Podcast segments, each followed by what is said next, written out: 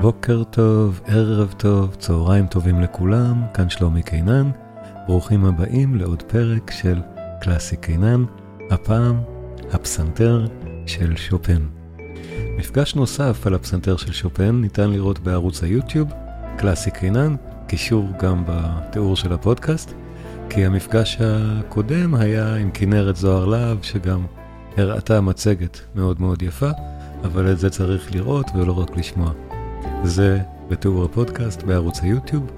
מה שעוד יש בתיאור הפודקאסט זה קישור לקורסים הדיגיטליים שלי, מאוד מומלץ, תבקרו, תבדקו. בכל אחד מהקורסים יש שיעור אחד שניתן לצפייה בחינם ללא תשלום, ואפילו הצפייה הזאת עוזרת לי מאוד להמשיך ולתת את התכנים האלה בפודקאסטים, ביוטיוב ובמדיה נוספת. אז הפסנתר של שופן. בואו נתחיל. אנחנו נפגשנו בפעם הקודמת, זה היה לפני שבועיים, לא לפני שבוע,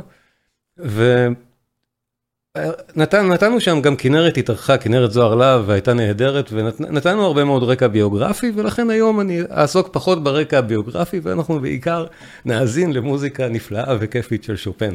אני אדבר פחות ואנחנו נשמע יותר. אני רק, רק קצת בשביל, בשביל שכולנו נהיה באותה, באותה הסביבה, וזה גם יהיה חשוב מעט לדיון של היום, זה לראות איפה, איפה שופן באמת ממוקם מבחינה, מבחינה היסטורית, וטיפה, או ממש טיפונת, על הביוגרפיה שלו. כי אתם יכולים לראות אצלי, שופן נמצא, שופן נמצא כאן. זו תקופה שנקראת הרומנטיקה המוקדמת, וכל ה... מוזיקה מתקופה, מהתקופה הרומנטית שאנחנו בדרך כלל שומעים בקונצרטים היא מהרומנטיקה המאוחרת, כל צ'ייקובסקי, ברמס, דבוז'ק, ברוקנר, וגנר, כל, כל זה יותר מאוחר מהרומנטיקה המוקדמת הזאת. למה אני אומר את זה? כי עוד מעט אנחנו נשמע ערב רב של יצירות של שופן, שנקראות בכל מיני שמות וסוגות, ששופן בעצם הוא המציא את הסוגות האלה. זה שהבלדה אחרי שופן הפכה להיות סוגה מוזיקלית, זה בגלל ששופן הוא נמצא בצומת מוזיקלית מאוד מוקדמת, שוב יחסית לתקופה הרומנטית וודאי של מה שקורה אחר כך. ואת זה אנחנו חייבים, חייבים תמיד לזכור, כן, שופן הוא, בקונטקסט הזה הוא יחסית מוקדם, וזה, וזה באמת נפלא. עכשיו עוד דבר שמיוחד באמת לשופן, ובזה הוא די גם מוקדם באופנה הזאת, של להלחין רק לכלי אחד. בעצם שופן הלחין רק לפסנתר. שתי, שני הקונצ'רטי, הקונצ'רטי שלו לפסנתר, יצירות תזמורתיות למעשה, שפסנתר הוא במרכזן, אבל יש בהן תזמורת לפחות, הן יצירות מוקדמות של שופן מפגין את כוחו עדיין בוורשה בגיל 20. אחד מהם זה, זה מה שהוא הלחין בשביל קונצרט הפרידה שלו עצמו מוורשה. אז בגיל 20, דיברנו על זה בפעם הקודמת, אני רק מזכיר, בגיל 20 שופן עזב את ורשה לקריירה עולמית בעצם, בהתחלה הוא הגיע לווינה ואחר כך לפריז, אבל הרקע החשוב פה זה שהוא לא תכנן באמת לעזוב את פולין לנצח. הוא לא יכול היה לחזור כי הוא עזב, ואז היה מרד של ה... של הפולנים ברוסים, והרוסים כבשו את פולין. היה, היה סיפור מהסוג הזה שמנע משופן בעצם לשארית חייו הקצרים, באמת לגודל הטרגדיה, הקצרים יחסית, לחזור, לחזור לפולין. אז מה שחשוב גם להבין על המוזיקה של שופן, שהוא הרגיש על עצמו תמיד כפולני בגלות.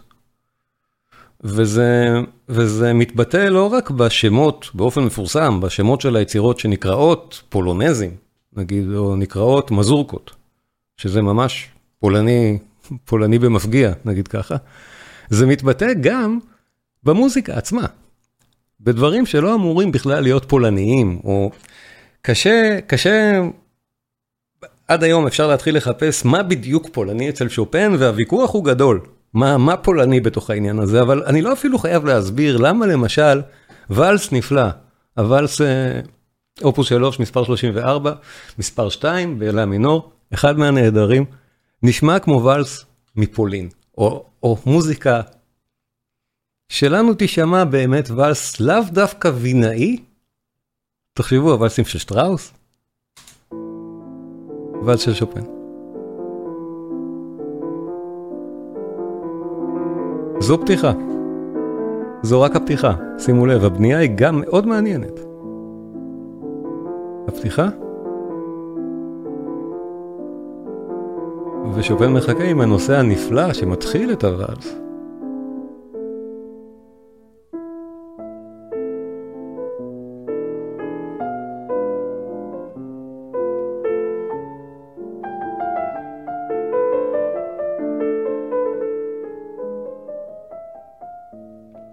אז אני אדבר כמה שפחות, לא לקלקל את המוזיקה.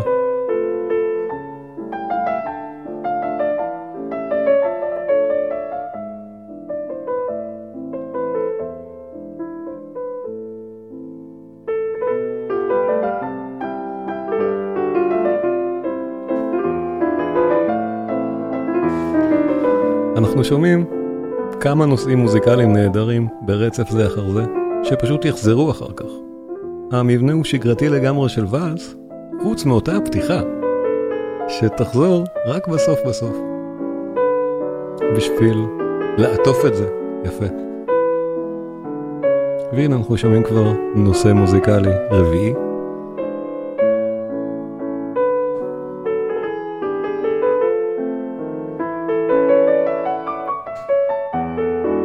ועוד רעיון נוסף נפלא.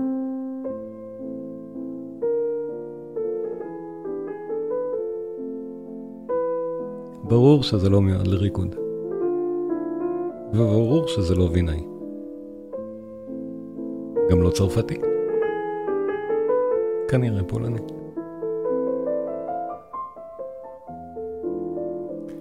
וחזרנו לנושא הראשון. שימו לב, לא לפתיחה.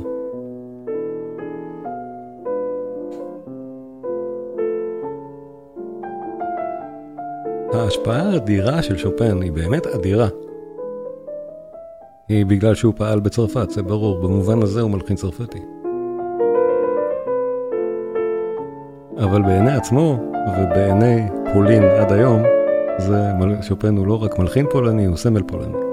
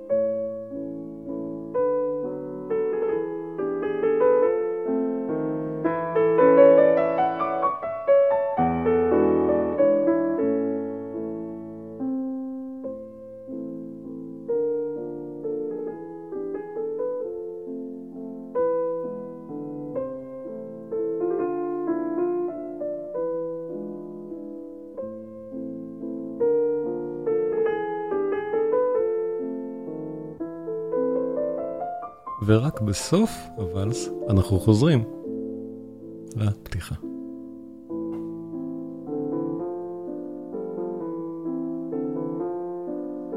הוואלס עטוף נהדר. ושימו לב עד כמה הקטע הזה בעצם קצר ואנחנו נשמע היום בעיקר קטעים קצרים. כי שופן עסק כמעט תמיד במיניאטורות מהסוג הזה. בצורה המאוד קומפקטית. ובאמת בהרבה מקרים בצורה אינטואיטיבית, כמו ששמענו כאן. הצורה הגדולה לא העסיקה אותו בכלל. שוב, שני הקונצ'רטים הם יצירות מוקדמות, והיום אנחנו נשמע דוגמה אחת ליצירות יותר רחבות של שופן, ועדיין הן קצרות.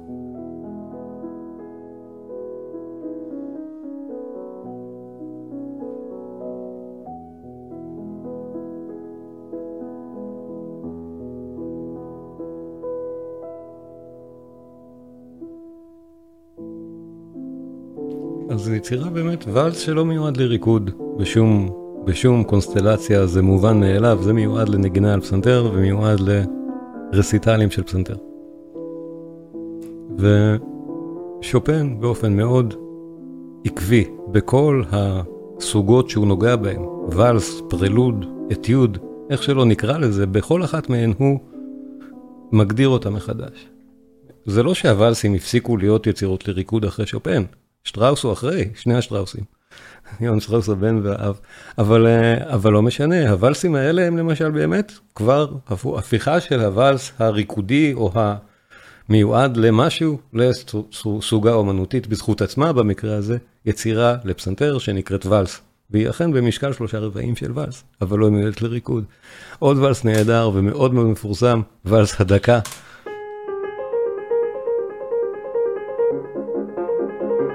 חינני כל כך.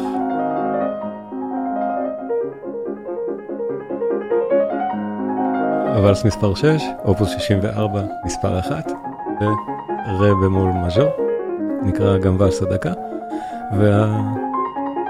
והפסנתרן שאנחנו נשמע, ברוב המקרים היום אמרתי, אני עוקב אחרי ברנסטיין בדרך כלל כאן, רובינשטיין סליחה, כי זה, זה הסטנדרט, באמת. אנחנו נשמע עוד כמה, כי לפעמים ההקלטות של רובינשטיין הן פשוט ישנות מדי, ונשמעות חורק מדי, אבל אלה חדשות מספיק בשביל להישמע טוב, והוא מנגן את זה נהדר.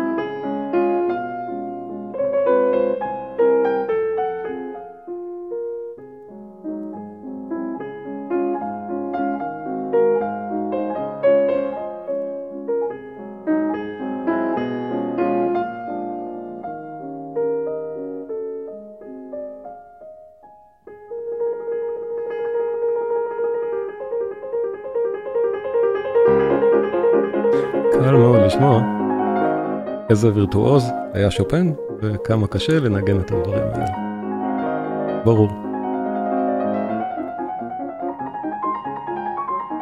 הוא עצמו התפרנס בעיקר מהלחנה ומהיותו מורה מאוד מבוקש, וכמעט לא נתן קונצרטים. נדבר על זה.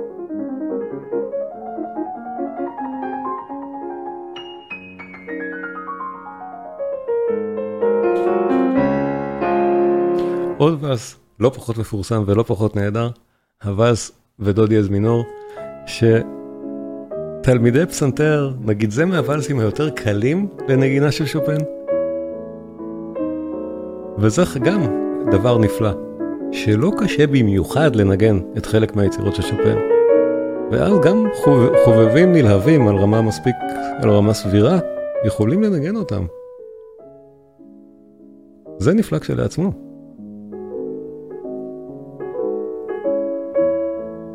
שופן המורה יודע בדיוק לאיזה סוג של טכניקה ולאיזה סוג של רמה הדברים האלה מכוונים.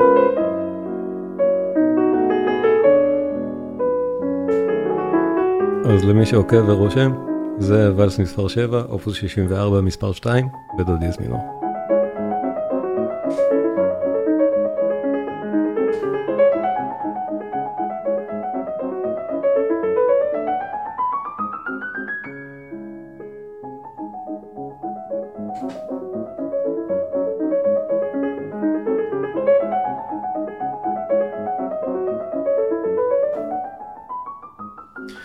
עכשיו גם כאן, המבנה פשוט היה לנו חלק ראשון, עכשיו יש לנו חלק אמצעי, ובסוף אותו חלק ראשון יחזור.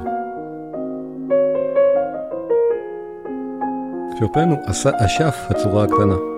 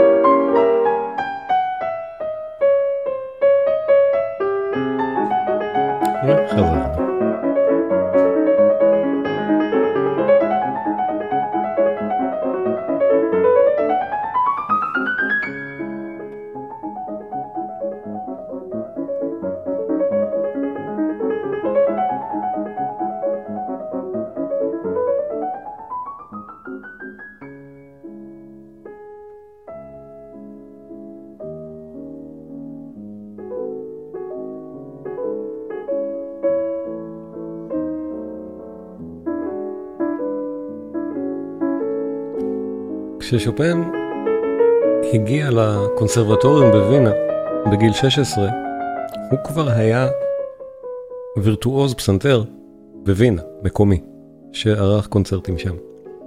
הוא היה נחשב ילד פלא, בצדק, ועשה לעצמו כבר שם מאוד רציני שם. והוא הגיע לקונסרבטוריום בגיל 16 ופשוט סירב ללמוד פסנתר ודרש ללמוד קומפוזיציה במקום. וזה מה שהוא למד שלוש שנים, קומפוזיציה, לא פסנתר. זה מפתח מאוד חשוב לבחינת היצירות של שופן. הוא גם קומפוזיטור, או אפילו בעיקר, ולאו דווקא פסנתרן.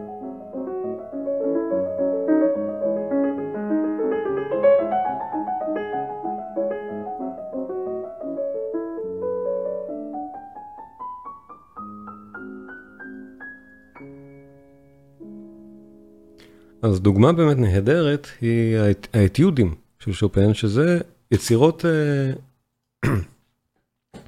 יצירות אה, שעד שופן, אתיודים, אתיוד זאת הייתה תמיד יצירה שמיועדת ללימוד, שמיועדת ללימוד של אספקט טכני כלשהו,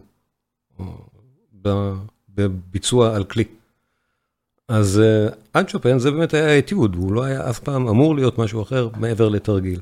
שופן הפך את האתיוד לצורה סוגה אומנותית בזכות עצמה, אה, והאתיוד שאני חושב המפורסם, וששופן עצמו אמר עליו שזאת אחת היצירות שהוא עצמו הכי אוהב, או אחת המלודיות שהוא הלחין שהוא הכי אוהב, זה האתיוד השלישי במימינו. באמת יפה, קורע לב כמה שזה יפה, ולא יאמן שזה תרגיל לנגינה. עכשיו, ברור שזה לא באמת תרגיל לנגינה. שופן יודע שהוא עושה פה את המטמורפוזה של הז'אנר. ועדיין, יש פה אספקטים מאוד חשובים של לימודי קונטרפונקט, למשל. שמי שבאמת לומד את זה, יכול ללמוד את זה גם מכאן. ומי מכם שלמד מוזיקה מזהה את זה מיד, ברגע, ש... ברגע, ש... ברגע שאנחנו נשמיע את המוזיקה. אז זה למשל מיועד ללמד נגינה איטית של קווים קונטרפונקטיים. האתיוד השלישי. אבל היום ברור שהדברים האלה גם משמשים ללימודים, אבל בעיקר משמשים להיות מוזיקה שמנגדים אותה באמת ברסיטלים ובקונצרטים. ובהקלטות, וההקלטה שאנחנו נשמע, בגלל שלמשל האתיודים של, של רובינשטיין הם הקלטות באמת ישנות מדי. הם הקלטות מונו עם חריקות של תקליטים, אנחנו נשמע במקרה הזה את אשכנזי, גם הקלטה מאוד מומלצת, לאתיוד הנהדר הזה, ששוב בואו נראה את הבנייה שלו, א', ב', א', מאוד מאוד פשוט. שופן אמר על זה, המלודיה הכי יפה שלו.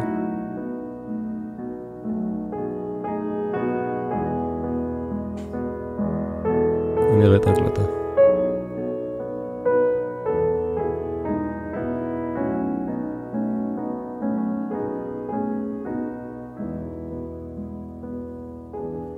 שימו לב שפעם ראשונה הנושא נגמר כאן, הוא לא עולה למעלה יותר, ובפעם השנייה הוא יעלה למעלה יותר, הוא יגיע להתפתחות הרבה יותר ארוכה, קסם שופני.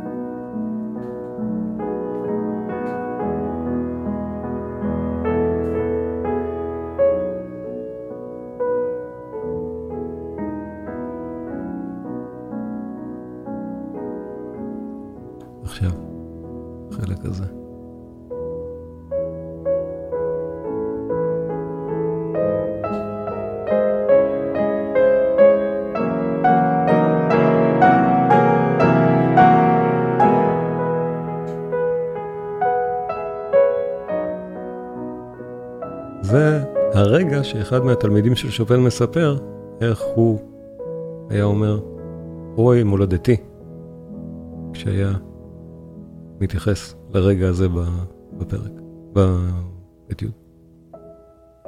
ונושא השני, או בי פארט, קטע שני.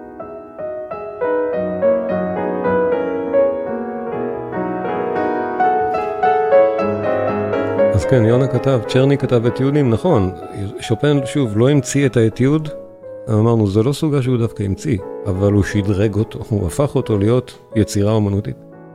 צ'רני כתב את יודים שפשוט יועדו להיות רגילים. עוד מעט נדבר גם מעט על הפרלודים, אם אני אגיע לזה. ואז הפרלודים של באך, בפסנתר המושווה, באך כתב שהם מיועדים ללימוד באמת. אז עוד יצירה שאמורה הייתה להיות ללימוד.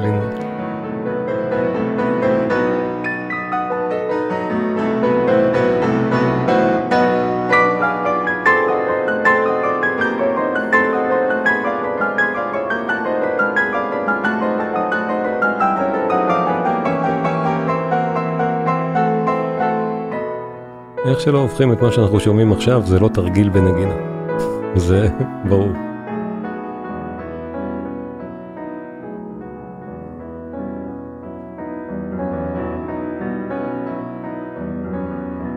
ושימו לב איך הנושא הראשון הנהדר, הנהדר באמת, הוי מולדתי, יחזור עכשיו.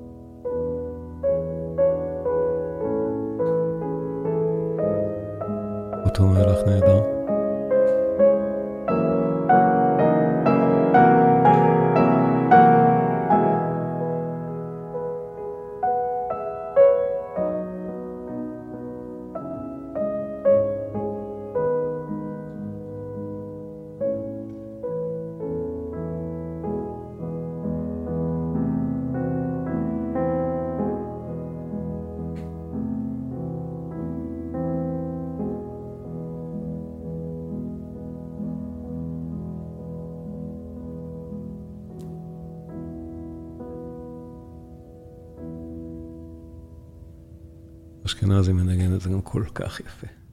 זה אחד מהרגעים האלה שכשהם נגמרים, אני עוצר ואומר, זה כל כך יפה.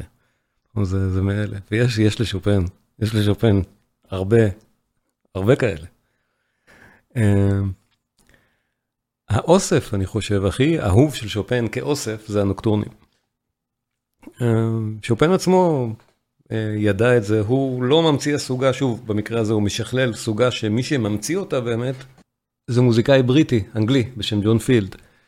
אבל אין מה להשוות באמת את הנוקטורנים של ג'ון פילד, שהיה חי עדיין בתקופתו של שופן, ושופן באמת מאוד אהב את הנוקטורנים של פילד בעצמו, ופילד לא החזיר את המחמאה, הוא לא, לא החמיא לשופן הצעיר בחזרה על זה ששופן עשה ממש פופולריזציה של הז'אנר.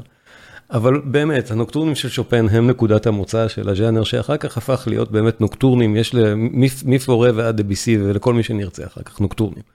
אבל, אבל כן, הנוקטורנים של שופן הם סדרה כזאת, שבדרך כלל באמת אפשר להאזין לה ביחד, או ברצף, אה, כי גם שופן, זה, זה, זה יצירות שמיועדות להיות כאלה, זה לא, זה לא קצר, לא ארוך, זה נהדר, זה מלודיה וליווי, זה קל מאוד להבנה. והם פשוט נפלאים אחד-אחד.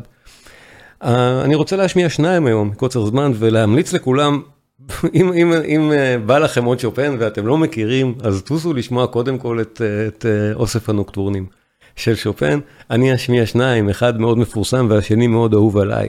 Uh, אני חושב שמהמפורסמים זה הנוקטורן אופוס 9 מספר 2 במי במול, אין הרבה יותר מדי מה להגיד חוץ מבואו נשמע איזה, איזה יפה המוזיקה הזאת.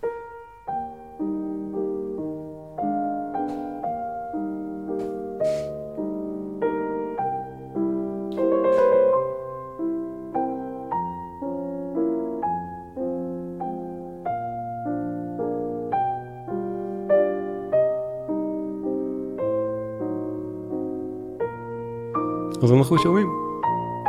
המלודיה מאוד בולטת, כמעט תמיד ביד ימין של הפסנתרן.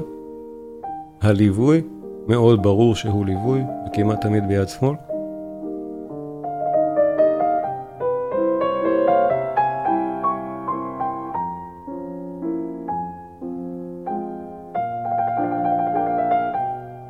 שירי לילה לפסנתר. אם אני צריך להבין את כוונתו של שופן בתואר נוקטורן.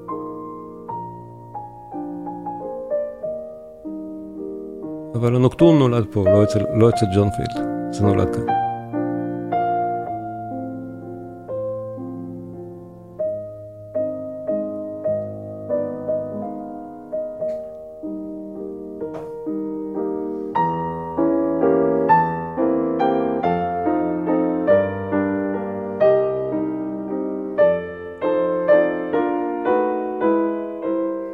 עכשיו במקרה הזה גם הנוקטורנים של שופן היו מאוד מאוד פופולריים כיצירות שהוא מכר.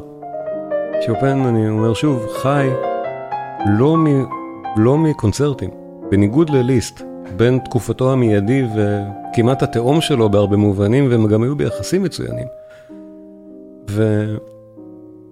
ושופן ערך 15 או 16 קונצרטים פומביים גדולים בכל הקריירה שלו בפריז, באירופה.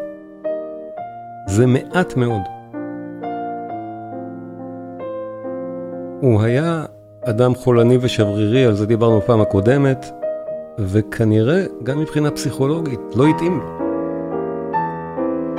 בשישה מתוך אותם קונצרטים פומביים היה לצידו ליסט, פרנס ליסט, והם ניגנו הרבה מאוד יצירות ביחד, על שני פסנתרים, מה שנקרא פסנתר ארבע ידיים.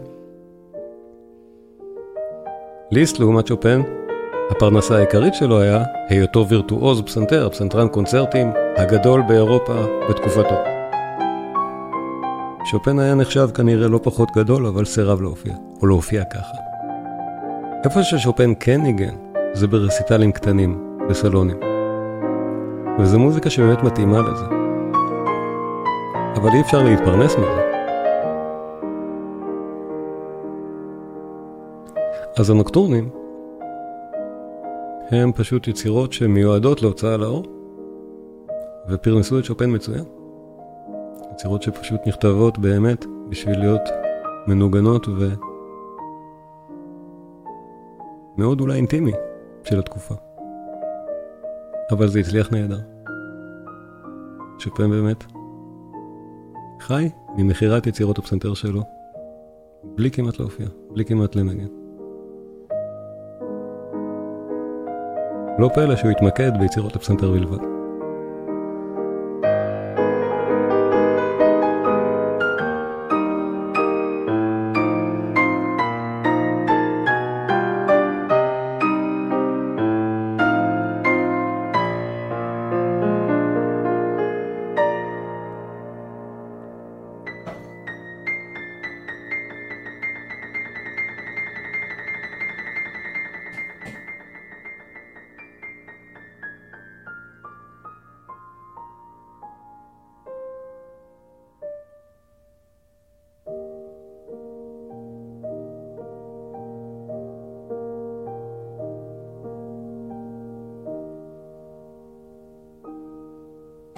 אמרתי, כדאי, אני ממליץ באמת להאזין לנוקטורנים של שופן, מי, ש, מי שלא מכיר בטח, מי שכן מכיר יודע שזה הצע, המלצה טובה ונזכר בעצמו כמה כיף יהיה בטח להאזין לזה. אני רק, יש לי זמן לעוד אחד, לצערי. היום רק, רק עוד נוקטורן אחד. עליי, זה הנוקטורן האהוב עליי ביותר, ואחת מיצירותיו של שופן שאני אישית הכי אוהב. כנראה בגלל ש, שהמוזיקה הזאת היא באמת כל כך מסתורית ובעיניי סוריאליסטית. זה בכלל לא נשמע מוזיקה של התקופה אפילו, זה נשמע מוזיקה הרבה יותר מאוחרת, לדעתי. זה כל כך מסתורי וכל כך מוזר. אין, אין יותר מדי, מל, מה, מה, אין, אין צורך לנתח או להסביר למה זה מוזר. התמה, שמגיעה מאוד מאוחר, אחרי פתיחה מסתורית שתכף נשמע, גם בעצמה, כל כך מוזרה.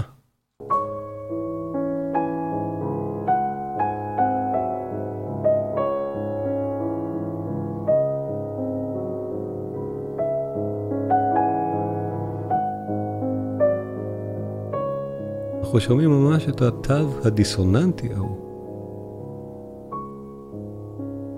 אז שהתמה הזאת תהיה לכם בראש.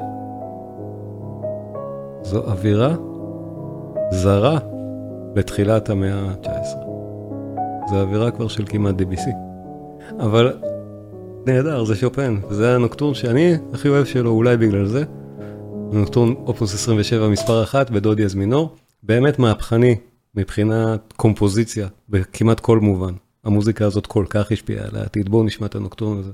שוב, התמה מגיעה הרבה זמן אחרי הפתיחה.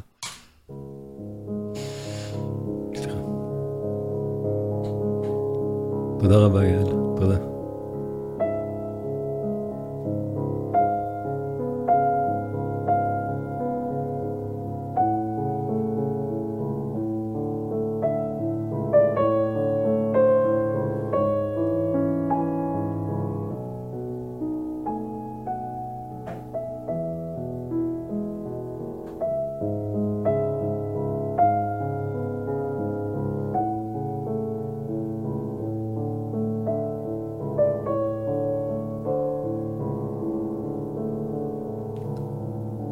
ורק עכשיו אנחנו מזהים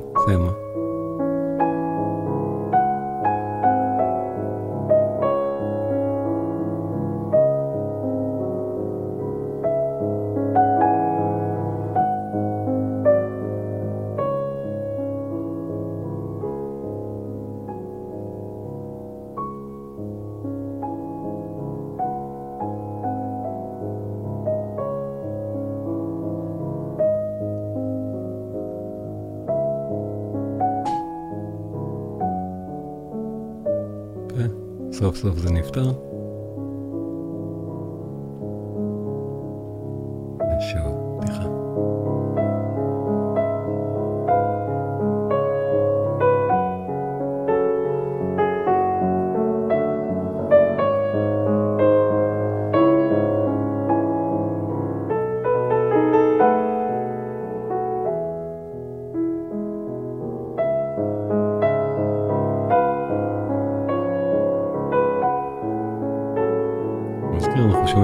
עכשיו שוב את uh, רובינשטיין.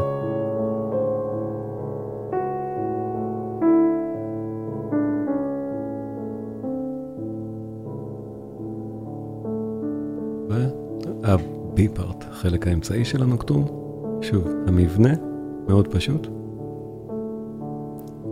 אנחנו שמים לב שהיצירות האלה הן מיניאטורות קצרות יחסית. גם הנוקטורן הזה, אורכו 6 דקות. הקודם 4. איזה נגינה. כל כך קשה.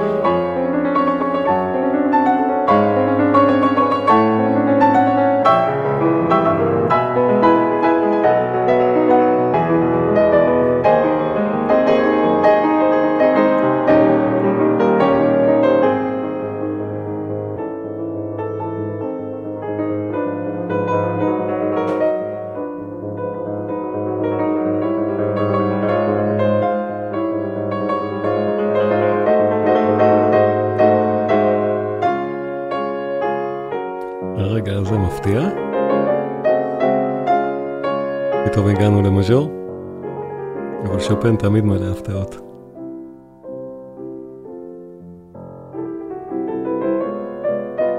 ועכשיו, באופן הכי יפה, אנחנו צריכים לחזור להתחלה, בעצם לנושא הראשון. ואיך נגיע לשם?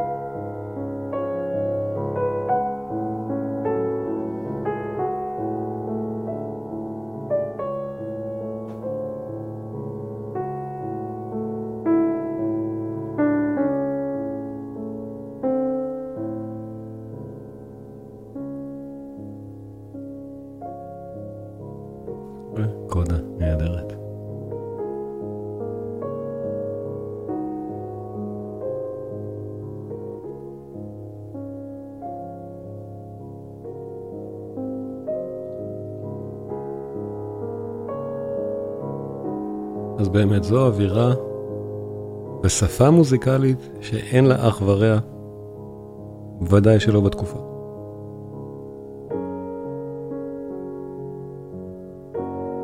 וקשה מאוד להמעיט בהשפעתו של שופן גם על דרכי הקומפוזיציה או השפה או להרמוניה, התפתחות ההרמוניה של תקופתו.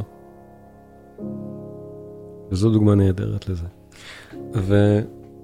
ואני חושב שהדוגמאות הכי יפות של שופן, שהוא רציני וחמור סבר ובאמת עובד על, במתכונת מעט יותר רחבה, זה בבלדות שלו, בארבע הבלדות, ארבעתן הן יצירות מופת מהשורה, מהרמה, ברמה הכי גבוהה, ארבע הבלדות של שופן, ובארבעתן הוא אה, מנסה באמת לעשות, לה, לה, להראות איך הוא איך הוא יודע לעבוד בצורה יותר רחבה, שמזכירה באמת צורת סונטה. זה לא בדיוק כמו צורת סונטה, אבל זה דומה מספיק בשביל להעריך את זה כבאמת משהו, משהו עם, עם, עם, עם uh, התכווננות כזאת. ובאמת היצירות האלה יותר ארוכות, הבלדות נניח הן בערך 10 דקות, יכול להיות 9, 11, תלוי איזו, אבל כן, הן יותר ארוכות, יותר כבדות ונפלאות אחת-אחת. אנחנו, אנחנו, אנחנו נאזין היום לבלדה הראשונה. אה, אני לא יודע אם היא אפילו הכי מפורסמת, אולי כן, אבל, אבל רק, רק בואו בוא נראה איך זה באמת מעט יותר אולי מבקש ניתוח כבד בשביל להבין את היצירה. זו יצירה מעט יותר מורכבת. פה באמת שופן נכנס קצת יותר לעומק, הוא לא עושה את זה הרבה, אבל בבלדות האלה בטח שכן, ובוודאי שכמלחין הוא יכול. אבל באמת הבלדות הן מיועדות היו לנגינה שלו עצמו, או של באמת פסנתרנים מעולים. פחות לקהל של נוקטורנים שקונים ומנגנים את זה בבית, זה לא יצירות כאלה. אלה יצירות גדולות, הן בדרגת קושי בטובנית קשה. אה, בכל מקרה, הבלדה הראשונה, הנושאים המדהימים שלה, הם אה, מסודרים כמו בצורת סונטה. שימו לב, יש נושא ראשון,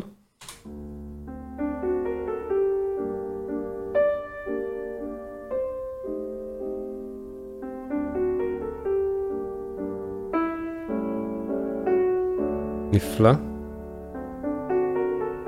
נושא שני, נפלא לא פחות.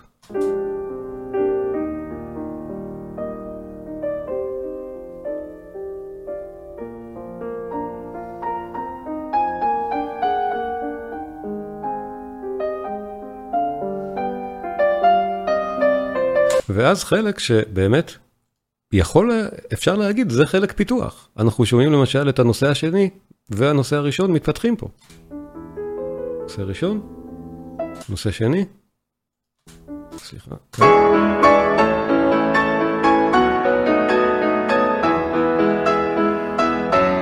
ורקפיטולציה, חזרה על שני הנושאים. אנחנו מתחיל בנושא השני, הופך לנו את הסדר, ומסיים בנושא הראשון.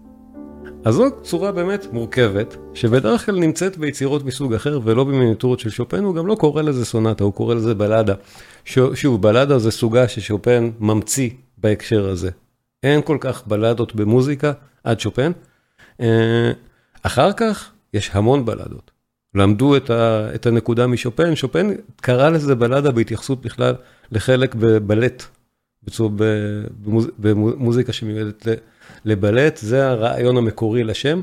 יכול להיות שגם הייתה כוונתו לבלטות גיבורים של ימי הביניים. אין, לא, לא סגורים למה הוא בחר דווקא את הטייטל הזה לארבע היצירות האלה, לסוגה הזאת שהוא פה ממציא. אבל כן, זה פרק סונטה שלא בתוך סונטה, פרק בודד, בלדה של שופן, בלדה הראשונה, איזה יופי של מוזיקה, בואו נשמע. מתחיל בכלל בפתיחה, באינטרו.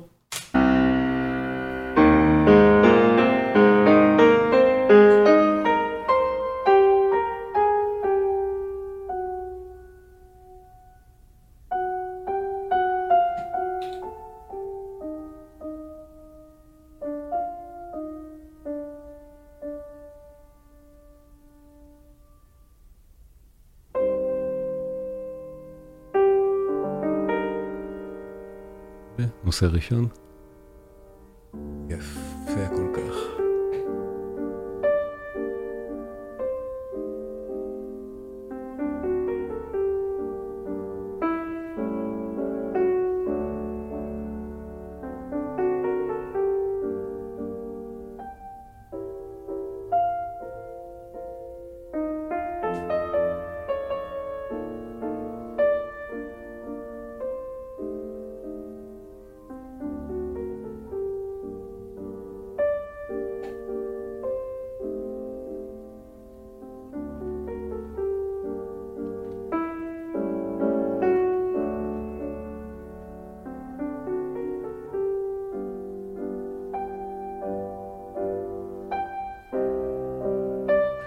אז אנחנו ממש שומעים, כמו בצורת הסונטה שדיברנו עליה הרבה מאוד עם מוצרט והרבה מאוד עם בטהובן, אז גם כאן זו קבוצת הנושא הראשון.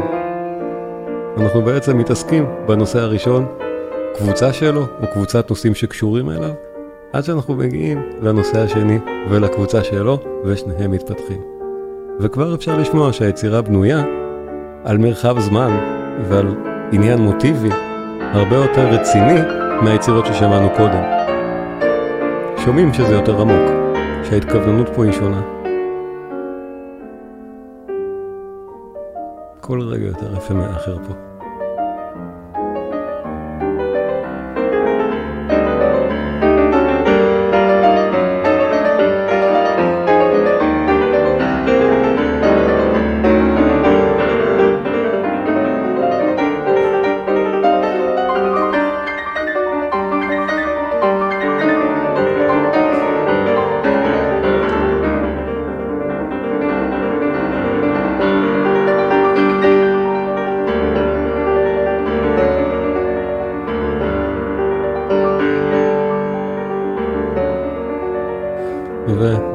אותנו כל כך יפה לבואו של הנושא השני. בינתיים, בקטן, רק בחלק הפיתוח הוא יגיע לשיאו. בינתיים, יפהפה, אבל בדינמיקה מאוד רומנטית, מאוד רגועה.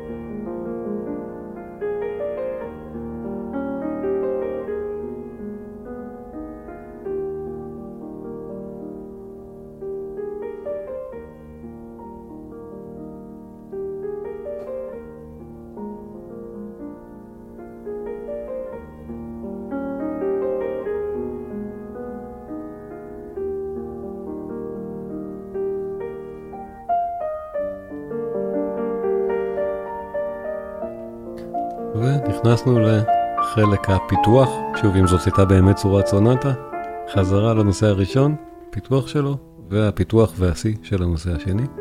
זוכרים? התחלנו בעצם פה.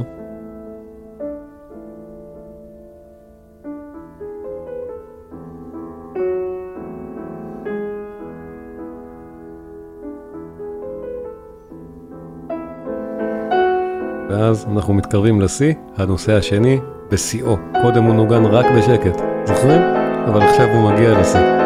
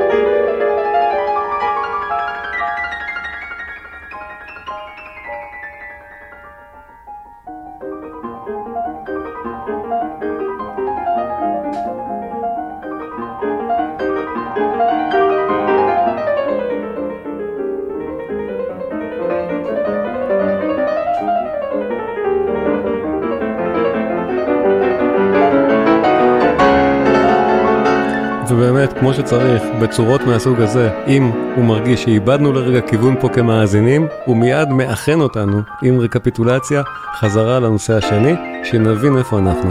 אנחנו את זה כבר מכירים. רקפיטולציה.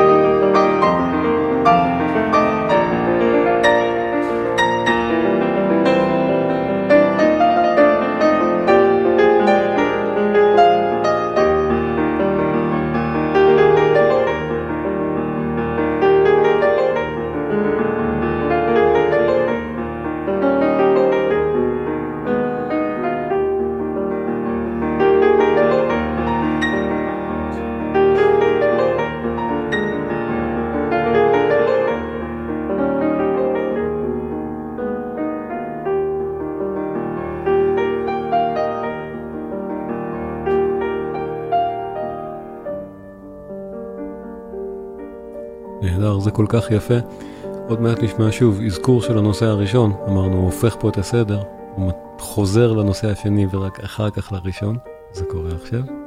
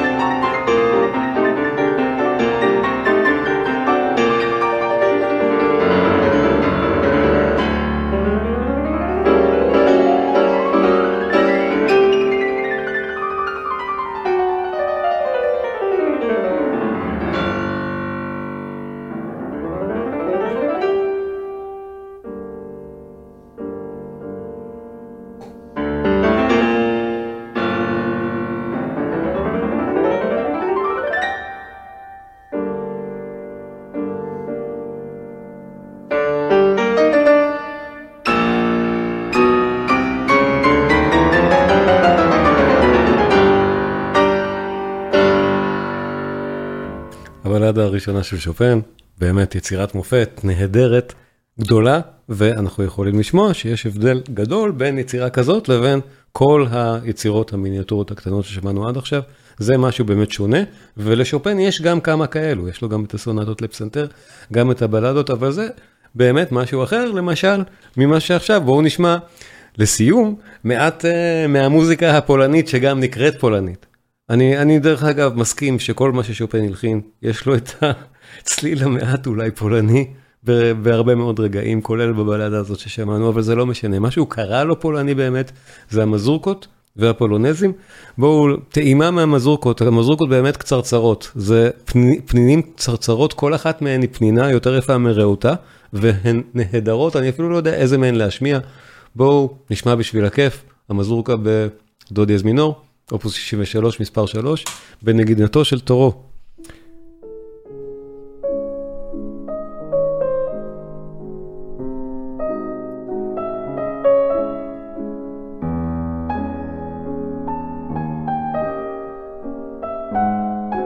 מומלץ מאוד, אלכסנדר טורו, בשופן, הרפרטואר שהוא בוחר לנגן הוא בדרך כלל נהדר, זה דיסק מאוד מומלץ.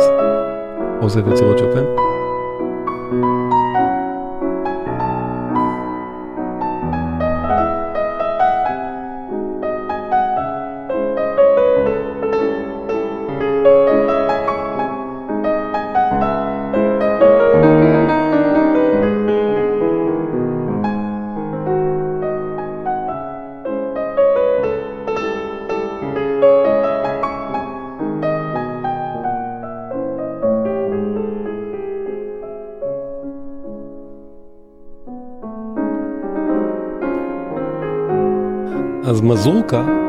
באמת סגנון ריקוד פולני ספציפי, אבל שוב, לחשוב ששופן פה מלחין ריקודים פולניים זה לא נכון. המזורקה לא דומה במיוחד לזה, חוץ מזה שהיא באמת גם בשלושה רבעים, אבל שופן עושה, מתרחק פה במזורקה יותר ממה שהוא מתרחק בוואלס מהוואלס. אבל הוא כן מתבסס פה על סטייל באמת של ריקוד שהיה מקובל בפולין.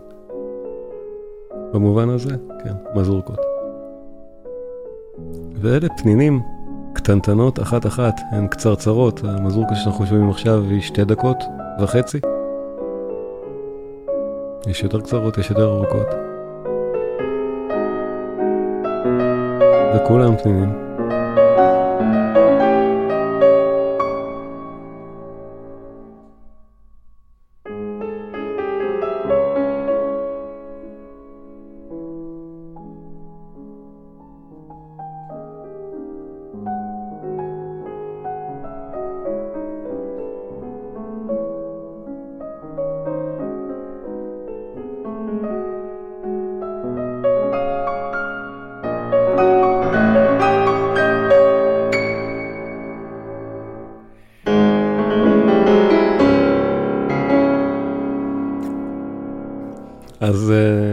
נהדר, אני מסיים היום טיפה יותר מאוחר, תסלחו לי, אני רוצה עוד להשמיע פולונז לסיום. עוד משהו שנקרא בשם פולני, אבל פולונז אנחנו כבר באמת מתרחקים מפולין שלא ממש. שופן uh, קורא לזה פולונז, uh, פולונז זה הכינוי בצרפתית למוזיקה מפולין. זה אין שום ז'אנר מוזיקלי שהוא פולונז, זה לא ריקוד ספציפי מפולין, זה פשוט מוזיקה שהיא מפולין. במקרה של הפולונזים של שופן, זה פשוט מוזיקה שנשמעת כמו מוזיקה שאמורה להיות מוזיקה לאומית מאיזשהו סוג. אבל לאו דווקא פולני. זה יכול היה להיות לאומי או מיליטנטי או, או מכל, מכל מקום בעצם, ושופן כבאמת מתגעגע למולדתו פולין, אני חושב שהלאומנות השופנית היא בערך ברמה הזאת של געגוע, אה, מכנה את היצירות האלה פולונזים. וזאת כנראה הכוונה פה. בכל מקרה, אני חושב שהפולונז המפורסם בסדרה הזאת, ואת הפולונז מספר 6, באופוס 53 בלה במול מג'ור, הירואי.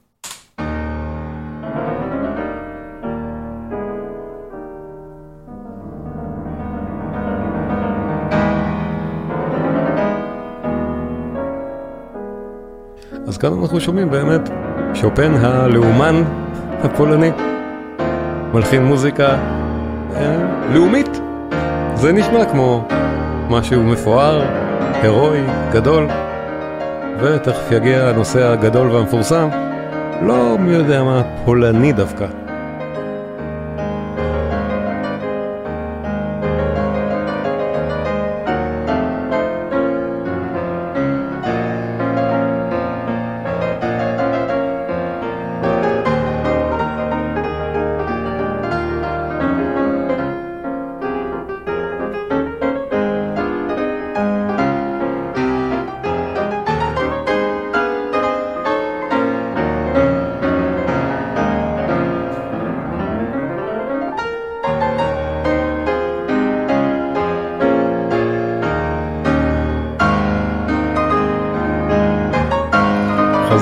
הנושא הראשון. נורית שואלת, מי רכש את היצירות של שופן?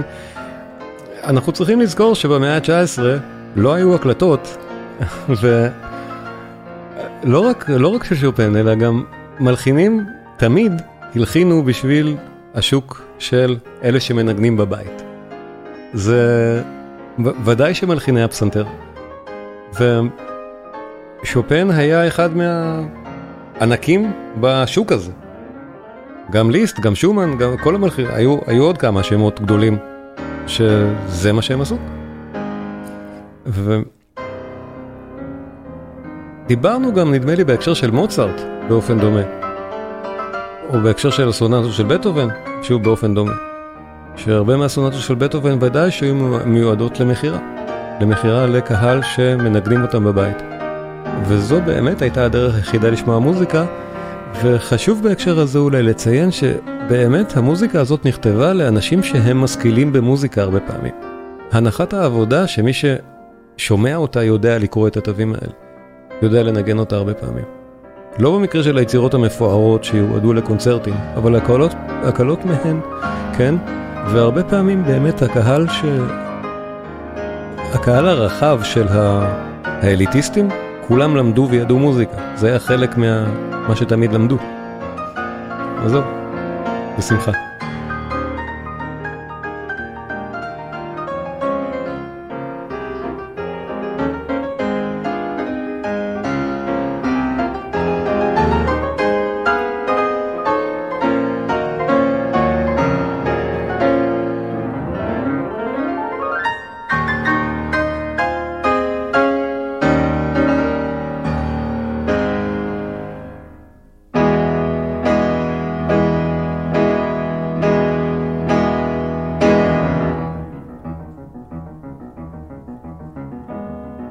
אפילו פה אנחנו מזהים את, אותו, את אותה בנייה פשוטה יחסית שאנחנו מזהים בכל היצירות הקטנות יותר של שופן. היה לנו את העניין הראשון, יש עניין שני, ויהיה את העניין הראשון שוב בסוף. ולא פלא שהפולונז נקרא הירואי. תודה רבה מרים. כמה קשה לנגן את זה, זה כל כך קשה.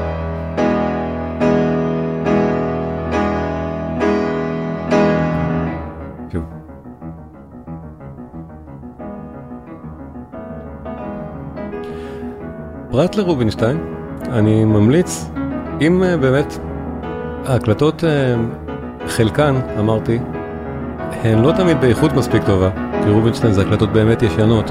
המאוחרות שבהן הן משנות ה-60. אז uh, כמה המלצות. טורו זה דיסק נהדר, דיברנו עליו. אשכנזי, המחזור שלו של שופן נפלא, גם ראוי ובהחלט מומלץ להאזנה.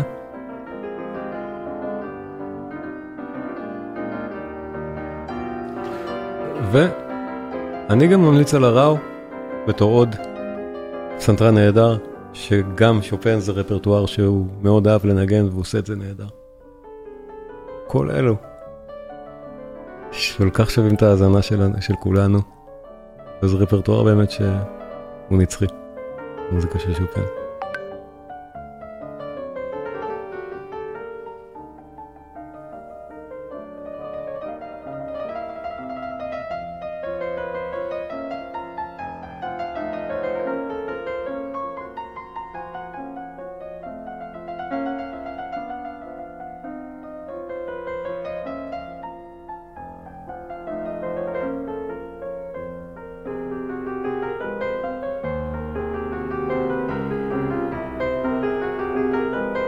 אנחנו בטח זוכרים איך זה התחיל.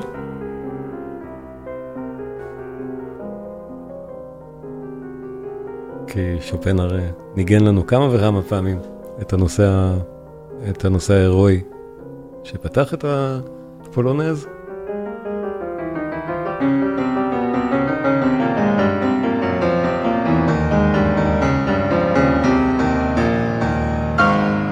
והגענו.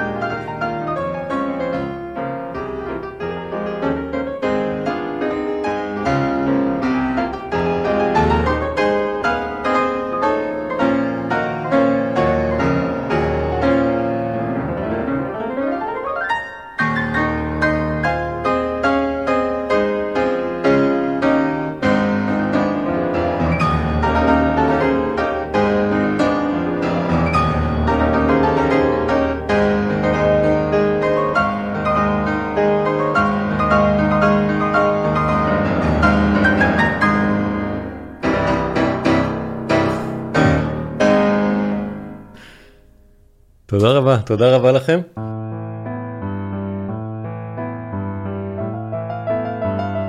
תודה רבה לכם על ההאזנה. אני הייתי שלומי קינן, הפסנתר של שופן, המפגש הראשון עם כנרת זוהר להב, עם המצגת הוויזואלית המאוד יפה, זמין לצפייה ביוטיוב, בערוץ קלאסי קינן, קישורים בתיאור הפודקאסט, ובזמן שאתם שם אני מציע גם לבדוק את הקורסים הדיגיטליים, קלאסי קינן. יש שם כבר מבחר של קורסים על בטהובן, מוצרט, באך, וגנר, מאלר, ועוד היד נטויה. אני הייתי שלומי קינן, עד הפעם הבאה.